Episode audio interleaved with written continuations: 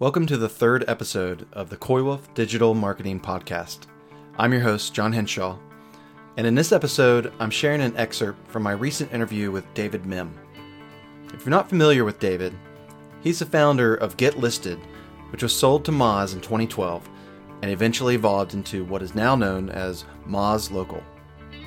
Today, he's the founder of Tidings, which is a brilliant email based communication tool that helps businesses connect with their customers. He's also the VP of Product Strategy at ThriveHive, where he helps businesses perform better on Google through expert guidance and proprietary tools. We had a very interesting conversation that lasted just over 50 minutes, where we talked about how he started to get listed, what led to him selling it to Moz, some of his marketing mishaps and the things he learned, and also the future of local SEO. You can listen to the full interview at coywolf.io slash mihm, M-I-H-M. The excerpt I'm sharing with you today was something I found particularly interesting from the interview. It starts with David describing how much Google has been investing in their business tools, but how little businesses are taking advantage of them. And then he explains why Google My Business is much more important than investing all your time and resources into a website. Google has released, I mean, probably close to a dozen new features in, within Google My Business, or at least attached to the knowledge panel, attached to the business profile, uh, in the last two years, and um, it's many of these features are have the potential to be really impactful to businesses who are taking advantage of them. But from what I've seen, just as a casual searcher over the last few years, like hardly anyone's using them, and so um, we definitely ThriveHive as a company. We we are placing a big bet on Google My Business as kind of the uh, increasingly the starting point for an SEO campaign for a local business. Um, we're not saying I'm I am not saying either that that websites are going away, but certainly their position in the search results has uh, diminished over time uh, over the last few years, and uh, Google seems to be um, uh, they've just they've just invested in Google My Business in their small business facing product in a way that I have not seen since since I started out uh, in the space in the mid 2000s. So, um, you know, Mike Blumenthal and I have been have been following the space for a long time, and and Mike's been. Um, you know he's a he's a uh, I forget what they're called now, but like a Google product expert or something like that. So he's been he's been a little closer to the ground in terms of of you know when these features come out and uh, you know Google's intent behind them and that sort of thing. But um, so I he and I have been kind of bantering back and forth for the last couple of years about Google's commitment to this stuff. My opinion has been uh, has been up until the last year to eighteen months that um, Google was primarily focused on driving ad revenue at, at all costs, including user experience and including um, small business engagement. And I think maybe what's shifted is that they've felt businesses, uh, and I, I, certainly hear this from businesses um, who are who are feeling uh, the pinch from Facebook's uh, organic newsfeed changes, and they Google I think sees an opportunity to convert some of the the activity that businesses had been putting into Facebook uh, into Google, and therefore bring or thereby bringing them potentially along as advertisers over time. So. Um, I still feel pretty strongly that Google is going to monetize more and more and more of the SERP um, and that that ads remain their primary focus, but the their path to getting small business advertisers is a little bit is considerably different than than I had uh, foreseen a few years ago.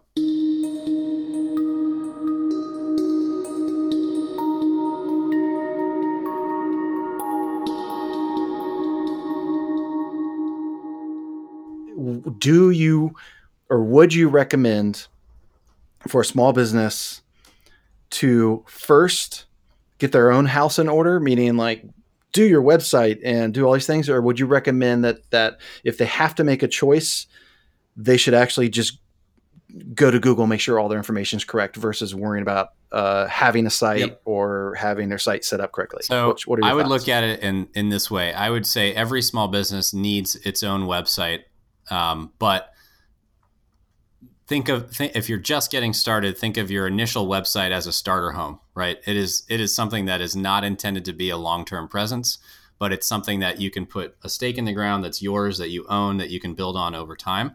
Um, but from there, I think the in term like you need it as a baseline presence, right? But in terms of where to focus your optimization efforts, I think starting out, everybody should be looking at GMB first. Um, it's easier to it's uh, it's easier to update, right? You don't have to hire a web designer to figure out how to implement schema or to update a title tag or whatever. It's like you posting your top questions and answers or you responding to reviews or asking your customers for reviews. It's you uploading better photos so that people are more likely to engage with your listing on a, on a phone as opposed to your competitor. So those kinds of things are so much easier for a business to accomplish. They tend to take a little bit less time. They're certainly less technical. Um, and so I think GMB is a, is a starting point for an SEO campaign. I don't think it's the starting point for a fundamental digital presence. I think everybody should have a website, but that website doesn't need to be, you know, um, a 50 page website built on WordPress with a custom $5,000 theme. Um, I, not every business needs that. And, and I wouldn't, I wouldn't advise most businesses to start there. So what I hear you saying is if I am a small business with limited budget, um, limited resources to get the most out of visibility and traffic from Google, the very first thing I should do is I should focus on my presence on Google My Business, yep. and then everything else is secondary. Yep, I think that. So that you're going to get a bigger bang for your buck focusing on GMB than on your website in terms of SEO. Um, my the the line that I've been using well, two two lines that I've been using over the last couple of years are. Um, your website is no longer a destination for consumers; it's a data source. Um, that's an exaggeration, of course. You're still getting some traffic, but uh, Mike Blumenthal actually did a case study with his um, his favorite client, Barbara Oliver, who's a jeweler in, in New York, uh, in Buffalo. Um, she gets 75% of her new customers come in directly through GMB, not even touching her website. Um, and I don't think that that's that atypical. Um, she obviously has a really well optimized GMB profile, thanks to Mike. Um, but I think that that directionally rings true with what I've seen from from other local businesses as well. Um, so your website is no longer a destination; it's a data so- or it's a data source. The second comment that I make is that I really feel in the age of voice, in the age of mobile, in the age of knowledge panels and structured data, that Google's ideal website, at least for a local business, is an XML file they basically want to know who you are, what products you sell, what services you offer, when you're open. Um, this is all stuff that doesn't need a beautiful, fancy wrapper, right? It just they just need that data. They need it as quickly as possible, as cleanly as possible. So that's kind of the the shift. I think that you know a lot of.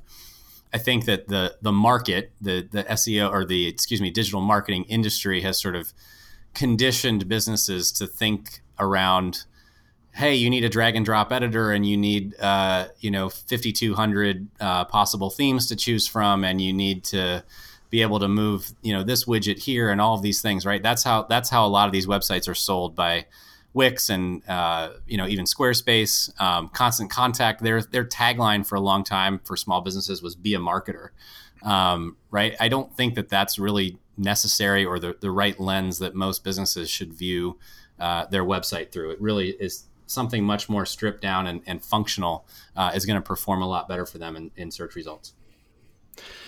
It, it's funny as as you were saying that, I was just thinking, uh, even before you mentioned Wix, I was just thinking about how uh, there's a bunch of services and agencies right now that do not like what you're saying. yeah, well. they're like, no. I, I think it's a good place to make a margin, right? I mean, I think you know, there's the margin on web design services is substantial, and um, if you can sell the right client on it, great. Uh, but I think in terms of you asked me from a small business perspective, right? Where are they going to get the biggest bang for the buck? I don't think it's a custom five or ten thousand dollar website. Um, I think it's you know paying attention to GMB. Uh, you know, hopefully through ThriveHive's, uh, getting started with ThriveHive's Greater. Um, maybe it's you know adding on a product like uh, GatherUp from from Mike Blumenthal in terms of getting reviews. Um, and it's a very functional, basic website that Google can read and that loads quickly for your customers. I think those are the those are much better building blocks to start with than a than a fancy, expensive custom website. You can listen to the full 50 minute interview on Coywolf at coywolf.io slash mihm. Thanks for listening.